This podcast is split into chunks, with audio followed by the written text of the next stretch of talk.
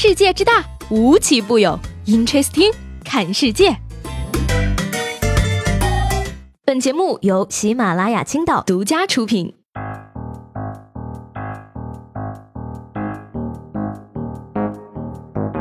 各位好，欢迎收听本期的 Interesting，我是西贝。昨天呢，问大家啊，说一说你们的平安夜都是怎么过的？看起来呢，评论中的各位过得还真的是五花八门的哈。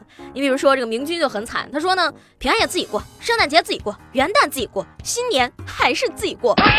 但是呢，这个听众陈阳呢就非常 happy 了啊，他说呢，哥几个打扑克、打麻将，后半夜通宵 K 歌。哎呀，要我说呢，年轻人啊，你不仅是有精力。你还是真有钱呢！这个被吃掉的福建人说啊，他说呢，老板说结了婚呢平安夜上班，带着幽怨的眼神祝福你们这群单身狗，狗粮多吃点，记得要快乐。哎呀，我真的是打心眼里羡慕你们公司啊，哪像我们老板。结了婚都回家陪孩子吧，没结婚的给我加班加到死。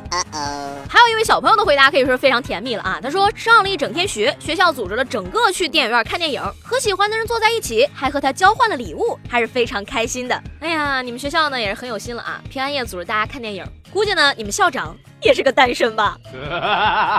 昨天是平安夜啊，今天是圣诞节，但是呢也有很多人说了啊，说身为中国人呢不过洋节，那对这个问题你是怎么看的呢？我觉得吧，中国人不但要过圣诞节，而且要认真过、努力过、全民过，举办世界上最大、最壮观的圣诞庆祝活动，让全世界都向往来中国过圣诞，过到让欧美人怀疑人生，让他们的年轻人都搞不清楚圣诞节到底是哪个国家的。哎，其实呢，说实话啊，洋节可以过的，但是呢，一定要过出自己的味道来。你像呢，我们的圣诞节也当然要找一个戴红帽子的白胡子老头了啊。你比如说徐锦江啊，大护法鳌拜雷神海王，再到如今的圣诞老人徐锦江，不愧是万物的起源。呐，而且出场方式一定会很特别。说到这个出场方式呢，最近二零一一年上海游泳世锦赛开幕式上，廖昌永老师的出场方式呢，在网络上呢又火了一把。据说呢，当时这个廖老师啊，唱了半首《涌动》，接着换上泳衣跳下泳池，激情游了二十五米，爬上来之后又唱完了剩下的半首。哎呀，又好笑又有点感动，这不就是你们常说的文体两开花吗？又是唱歌又是游泳，还要担心游慢了赶不上拍子。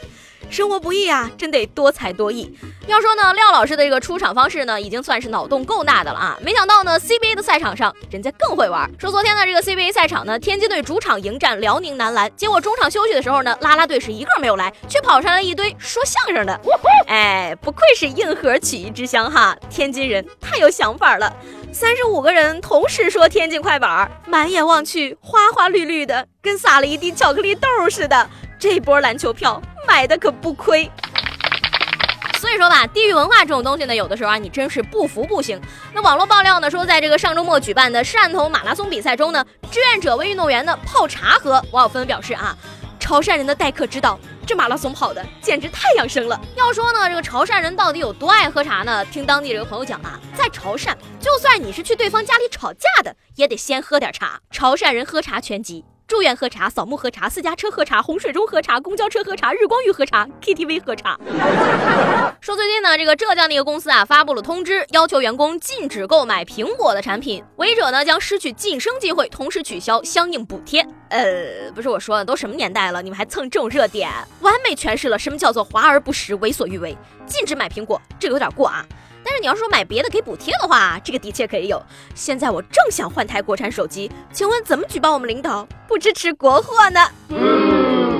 哎呀，总之呢，还是那句话啊，当老板的总喜欢乱来，建议员工可以这样来说起来呢。虽然这个圣诞快过去了，但是很多人的圣诞礼物还没有收到。你比如说呢，我的圣诞礼物就挂在了路上。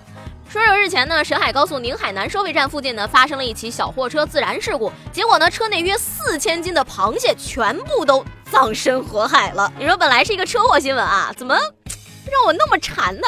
人没事就好，人没事就好啊。看见这一车螃蟹，真的好心疼啊！想要提着米醋和姜末去救场儿。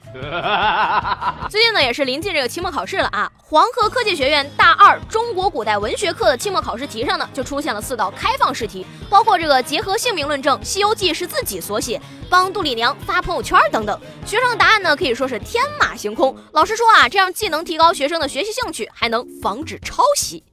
哎，这道题啊，应该这么答：说到圣诞呢，就想到了耶稣，耶稣是西方的救世主；说到救世主，就想到了孙悟空，也是中国人民心目中的救世主。明年中美合拍《西游记》正式开机了，我将继续扮演美猴王孙悟空，文体百花齐放，希望大家多多关注。不过呢，也有网友给了一个更简单的答案啊，名字写张承恩，交个白卷都是满分。说最近呢，这个广西十八岁少女小鹿呢，怀疑被人抄袭了自己原创的社会摇舞步，于是呢，她组织了同伙大约一百多个人啊，持刀具、钢管等等，和对方组织的二十多个人展开了互殴，事件造成呢附近路段交通暂时中断。那近日呢，这个案子也是一审宣判了，小鹿呢因为是主犯，所以呢获刑八年。哎，硬核知识产权保护史称第一次知识产权大战呢。要我说，现在这个社会呀，能组织出一百多个人来，也是挺能耐的哈。难道是群主吗？